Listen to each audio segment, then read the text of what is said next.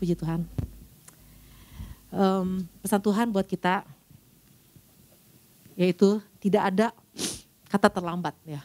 Ini yang jadi pesan buat minggu kita, eh, di, di minggu ini tidak ada kata terlambat. Nah jadi ketika pesan ini datang ketika saya renungkan bahwa sebenarnya ini bukan sebuah kata-kata penghiburan dari Tuhan ya bahwa udahlah nyantai aja, nggak usah sedih, nggak ada yang terlambat kok gitu. Itu bukan kata-kata sekedar kata penghiburan, tapi ketika direnungkan makin dalam bahwa sebenarnya ketika Tuhan bilang tidak ada yang terlambat, ini ber berurusan dengan rencana Tuhan dalam hidup kita. Ya, rencana Tuhan. Bagaimana kita menyelesaikan rencana Tuhan, rancangan Tuhan. Karena ketika cara pandang kita terhadap eh, cara pandang kita hanya tertuju kepada ah udahlah semuanya terlambat, ah udahlah nggak mungkin berubah, ah udah sudah terlanjur. Nah ketika cara pandang kita menguasai pikiran kita yang seperti itu, dengan sendirinya maka rencana Tuhan juga bisa berhenti. Nanti kita akan lihat lagi lebih dalam kenapa bisa gitu. Nah dalam kehidupan kita sehari-hari ya ada tantangan, ada persoalan, ada masalah yang tentu ada, yang selalu ada gitu loh. Nah apalagi termasuk hari-hari ini, banyak orang yang kehilangan pekerjaan, kehilangan pemasukan, kehilangan hubungan, banyak hal yang terjadi. Ada perceraian, ada sakit yang harus yang harus e, dialami. Nah, Tuhan ingatkan, segala sesuatu yang saat ini sedang terjadi itu cuma perkara sementara. Nah, jangan perkara sementara ini yang membuat akhirnya kita berpikir udahlah nggak ada yang udahlah semuanya terlambat. Dan akhirnya mempengaruhi perkara yang sebenarnya lebih penting dari perkara yang cuma perkara soal uang, soal hubungan. Ada hal yang jauh lebih penting.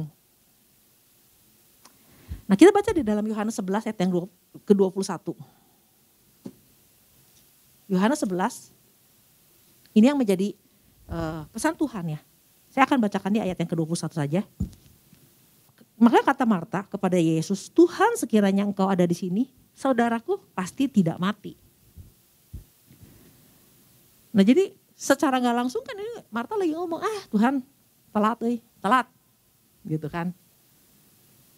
Nah tapi kalau kita baca bahwa keterlambatan itu kan cuma ukuran manusia. Buat kita terlambat. Buat kita Tuhan salah. Tapi buat Tuhan keterlambatannya itu nggak salah. Terlambat itu menjadikan sesuatu yang rencana Tuhan bisa digenapi di dalam kehidupan, di dalam Lazarus. Misalnya Sarah Buat ukuran manusia, Sarah itu udah terlambat untuk bisa punya keturunan. Umur 90-an, mati haid. Udah nggak punya, udah udah pokoknya udah udah bocai punya lah, udah telat punya lah. Tapi buat Tuhan itu waktu yang tepat di usia segitu dia punya anak dan keturunannya bukan cuma satu. Nah jadi kalau kita cuma bersandar kepada ukuran waktu manusia dan membuat kita berpikir ah udahlah telat. Nah rencana Tuhan yang lebih besar itu akhirnya bisa terpengaruh. Makanya Tuhan ingatin kita. Di dalam Tuhan gak ada yang terlambat loh. Kenapa? Nah kita lihat dulu di dalam satu kita berurusan kita berurusan dengan Allah Alfa dan Omega. Allah yang tidak dibatasi oleh waktu. Itu satu. Nanti kita lihat lagi di dalam apa yang membuat sebenarnya uh, kita harus menggenapi rencana Tuhan. Dan uh, masalah-masalah yang sementara itu jangan sampai mengganggu itu. Nah kita lihat di dalam pengkhotbah, ya, pengkhotbah tiga ini kita kita tahu banget ini ayat ini pengkhotbah tiga pengkhotbah 3 ayat yang pertama sini dikatakan untuk segala sesuatu ada masanya. Untuk apa pun di bawah langit ada waktunya. Jadi semua yang ada di yang ada di bawah langit yaitu yang ada di bumi ini semuanya ada waktunya. Orang bisa ngalamin yang namanya sakit, lahir, meninggal, kehilangan, bisa menanam, bisa itu itu sesuatu yang yang hal yang memang dialami oleh setiap manusia. Jadi nggak usah sampai kayak kita sampai baper, sampai kayaknya wah udah dah putus asa karena ini dan dikatakan bahwa itu semua sesuatu yang terjadi memang itu yang yang bisa terjadi. Nah kalau kita punya, kita baper, kita merasa bahwa oh udah terlambat dan ah udahlah terlanjur, udah ah udahlah nggak ada harapan. Nah ini yang salah. Hanya karena kita berpikir nggak ada harapan, sudah terlambat, maka itu bisa mempengaruhi banyak hal yang lebih besar. Nah kalau dilihat dari uh, pengkhotbah 3 ayat yang 11, katakan di sini, ia membuat segala sesuatu indah pada waktunya. Bahkan ia memberikan kekekalan dalam hati mereka, tetapi manusia tidak dapat menyelami pekerjaan yang dilakukan Allah dari awal sampai akhir. Jadi Tuhan udah kasih dia taruh kekekalan. Nah di dalam terjemahan yang lain dikatakan ada divine purpose. Nah purpose-nya Tuhan tuh ada di sini. Di, rancangan Tuhan itu ada di dalam setiap kita. Nah, jadi rancangan Tuhan itu udah ditentukan sama Tuhan mesti selesai, mesti mesti beres semuanya. Nah, ketika kita hanya karena masalah yang sementara itu kita e, terganggu, kita kita merasa nggak ada harapan lagi dan kita akhirnya berhenti, maka yang sisanya yang seharusnya kita masih jalani itu akhirnya terbengkalai. Um, kalau kita saya coba merenungkan gini, cara kalau sebuah pabrik ya lagi mau buat produk, ya, lagi mau buat produk produksi sesuatu lah, misalnya apa ya, kulkas lah, HP lah, atau mobil lah.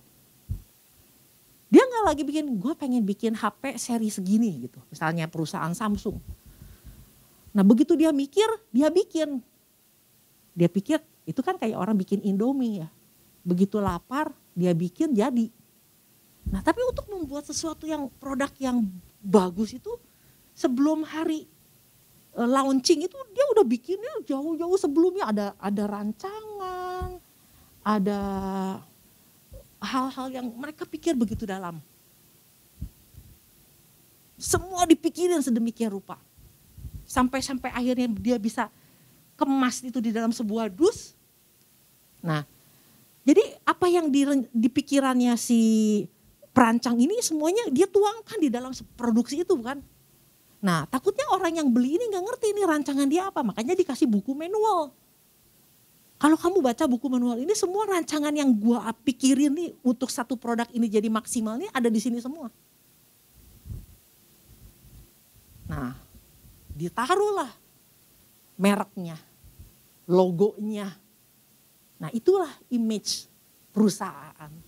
Jadi kalau kita dibikin sesuai dengan image-nya Tuhan. Nah itu Tuhan udah taruh itu logonya di dalam kita. Bahwa kita ini adalah image-nya Tuhan. Bahwa HP ini adalah image-nya produksi perusahaan ini. Nah, makanya kan kalau sampai sesuatu terjadi dengan ini, kadang-kadang kayak, kayak kemarin nih, di, diteleponin dari dari Honda, ada sesuatu yang nggak beres di, di, di, di WhatsApp katanya suruh balik lagi eh, coba di recall ke ke bengkel dibenerin nggak usah bayar gratis semuanya nanti diberesin. Nah ini bukan semata-mata kerajinan dia tapi ini image-nya dia nih kalau sampai rusak kan nama baik kan gitu. Nah anyway jadi waktu perusahaan itu membuat sebuah produksi itu dia udah rancangkan ini ini bakalan jadi begini bisa begini, bisa begitu, begitu. Pokoknya sampai tuntas. Baru dia masukin ke dalam dipak, dipak, dimasukin dibungkus dan dijual di pasaran. Itu produksi. Nah ini kita. Waktu Tuhan ingin menjadikan kita tuh, Tuhan juga taruh.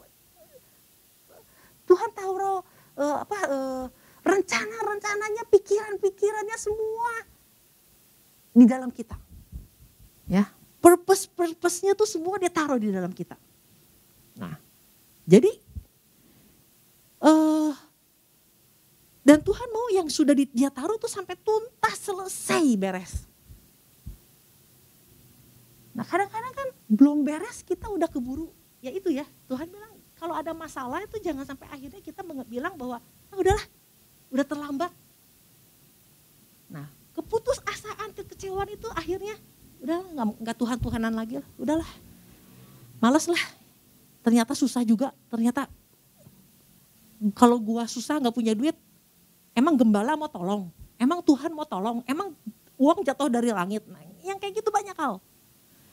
Tapi pagi hari ini biarlah kita semua belajar bahwa ingat loh, waktu Tuhan menciptakan kita, Tuhan taruh rencana purpose-nya, rancangannya Tuhan tuh Tuhan taruh di dalam kita tuh supaya kita menjadi seperti yang Tuhan mau. Termasuk Tuhan taruh di dalam Sarah. Nah waktu Sarah di usia yang udah sekian, oh, gue biasa-biasa aja ya ternyata gue cuma nenek-nenek tua yang mandul yang gak punya anak gitu loh. Nah udahlah telat lah gak jadi apa-apa. Tapi enggak purpose-nya Tuhan masih terus masih terus berjalan. Kalau kita bilang argonya itu meterannya terus masih berjalan sampai Tuhan bilang stop. Selama Tuhan belum bilang kita stop itu masih masih masih berjalan. Kadang-kadang orang gini ya berpikir bahwa ah udahlah gue diceraiin nih. Udahlah gak ada harapan udah. Udah gak ada harapan. Laki gue juga udah kawin lagi udah gak ada harapan. Udah terlambat semuanya. Enggak. Problemnya memang terlambat tapi kitanya, pribadi kitanya yang di Tuhan taruh purpose-nya itu masih berjalan. Dan Tuhan mau kita menyelesaikan itu sampai tuntas. Mata dunia, mata dunia orang-orang teman-teman kita bilang, wah berada lu gak ada harapan. Tapi di dalam Tuhan nggak terlambat. Ada rancangan-rancangan yang Tuhan mau hidupi lagi di dalam kita. Nah, kalau kita lihat di dalam uh, Yeremia ya, 29. Yeremia 29. Ayat yang ke-11. Sebab aku ini mengetahui rancangan-rancangan apa yang ada padaku, rancangan-rancangan apa yang ada padaku, mengenai kamu, demikianlah firman Tuhan, yaitu rancangan damai sejahtera dan bukan rancangan kecelakaan untuk memberikan kepadamu hari depan yang penuh harapan. Jadi rancangan Tuhan tuh dari awal sampai akhir udah ada di, di dalam kita. Rancangan masa depan pun udah Tuhan taruh di dalam kita. Sebab aku ini mengetahui rancangan-rancangan apa yang ada padaku. Sebab ini dalam bahasa aslinya rancangan-rancangan itu artinya mosh, mosh, es, abah. Rancangan itu artinya gini, maksud Tuhan, pikirannya Tuhan, cita-citanya Tuhan. Ya. Itu ada di dalam kita. Nah, ini yang dikatakan sama sama Paulus ya. Paulus ngalami banyak hal tapi dia bilang gini, aku dengan penuh keyakinan, gue confident banget deh. Kalau Tuhan udah mulai di dalam gue, kalau Tuhan udah mulai sesuatu di dalam aku, Tuhan pasti akan mengakhirinya di dalam Kristus. Bukan kita yang mengakhiri. Mungkin hari ini kita sakit. Kalau sampai kita masih napas nih, rancangan Tuhan belum selesai. Bahkan kalau kita lihat dari Lazarus sampai Lazarus mati aja. Kalau Tuhan bilang belum selesai, belum selesai. Nggak ada yang terlambat. Paulus bilang gini, kalau aku masih hidup nih, hidup menghasilkan buah. Artinya selama dia masih bisa melakukan sesuatu, masih bisa menghasilkan sesuatu, nggak ada yang bisa stop dia. Kecuali kematian. Dan kalau Tuhan bilang kematian ini juga masih bisa, lu masih bisa berproduksi, kita juga nggak tahu. Tuhan bisa hidupin lagi. Nah ini yang kita mesti tahu bahwa di dalam Tuhan, Tuhan udah taruh begitu luar biasa purpose-nya. Udah purpose-nya udah ditaruh, rancangan Tuhan udah ditaruh, masa depannya pun sudah komplit ada di dalam kita. Tinggal kita buka manual booknya. Dapatin sesuatu yang Tuhan mau. Sampai kita menjadi sesuai dengan apa yang Tuhan taruh di dalam kita. Nah, kalau kita baca seorang hamba Tuhan yang lahir cacat tuh kemarin juga sempat di uh, komsel ya, Nick fisik ya. Lahir dengan segala sesuatu yang udah nggak kalau orang dunia bilang udah boh, udah bocah ya orang ini mah. Kaki kagak punya, tangan gak punya. Bisa jadi apa ini? Tapi Tuhan menciptakan dia dan Tuhan taruh purpose Tuhan. Dan waktu dia buka manual booknya tentang dia, dia bilang, wah gue ini luar biasa. Tuhan taruh rancangan yang luar biasa. Jadi kalau orang bilang, wah ada telat lu mah.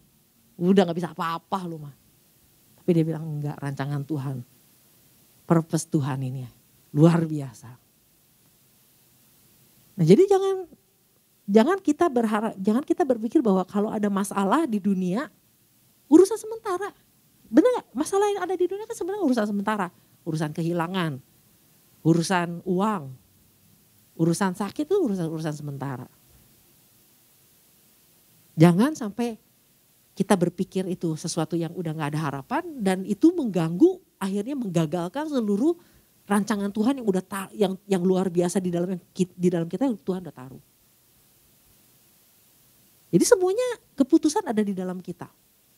Kalau Sarah pada waktu itu udah udah enggak udah enggak enggak mau urusan lagi sama Tuhan. Dia tua dan mandul dan cuman jadi orang tua biasa. Tidak menjadi ibu segala bangsa. Nah oleh karena itu pesan Tuhan minggu lalu pun juga ini. Pesan Tuhan minggu lalu tentang apa tuh yang dikatakan eh, jangan memandang diri salah ya, tapi tangkap rencana Tuhan. Jadi kalau kita merasa bahwa ah udahlah memang gue mah udah gagal. Gue mah sama emak gue juga disia-siain. Gue mah anak broken home. Gue mah orang miskin. Gue mah orang gak bisa apa-apa. Nah, kalau kita e, memandang diri kita salah ya udah. Berarti kan kita udah lagi ngecap diri kita ya udah. That's it. Udah selesai. Tapi bela pagi hari ini kita sama-sama memandang diri kita bahwa Tuhan menciptakan jauh sebelum dunia dijadikan, Tuhan menciptakan kita sebelum kita dikandung sama ibu kita. Jadi artinya gini, sebelum Tuhan taruh dalam waktu Tuhan taruh di dalam kita berarti kita tuh udah siap untuk kalau barang mah siap masuk pasaran gitu ya. Jadi Tuhan menciptakan kita tuh dengan rancangan, cita-cita Tuhan, maksud Tuhan, Segala sesuatu yang ada di dalam pikiran Tuhan, potensinya Tuhan kasih, segala sesuatu yang dibutuhkan untuk kita menjadi sesuatu yang luar biasa Tuhan taruh. Kalau mungkin kalau kita produk mobil udah tes di tes satu gagal, ulang lagi, tambahin lagi, dibenerin lagi, tes dua, tes tiga, tes empat, sampai akhirnya kita siap masuk pasaran, ditaruhlah kita di kandungan ibu kita. Jadi artinya luar biasa nggak? Tuhan memikirkan kita, menaruh kita purpose itu jauh sebelumnya. Udah dipikirin matang-matang. Sampai Tuhan sudah merancangkan bukan cuma awal. Sampai terakhirnya pun rancangan masa depan yang penuh pengharapan. Wow, itu kita.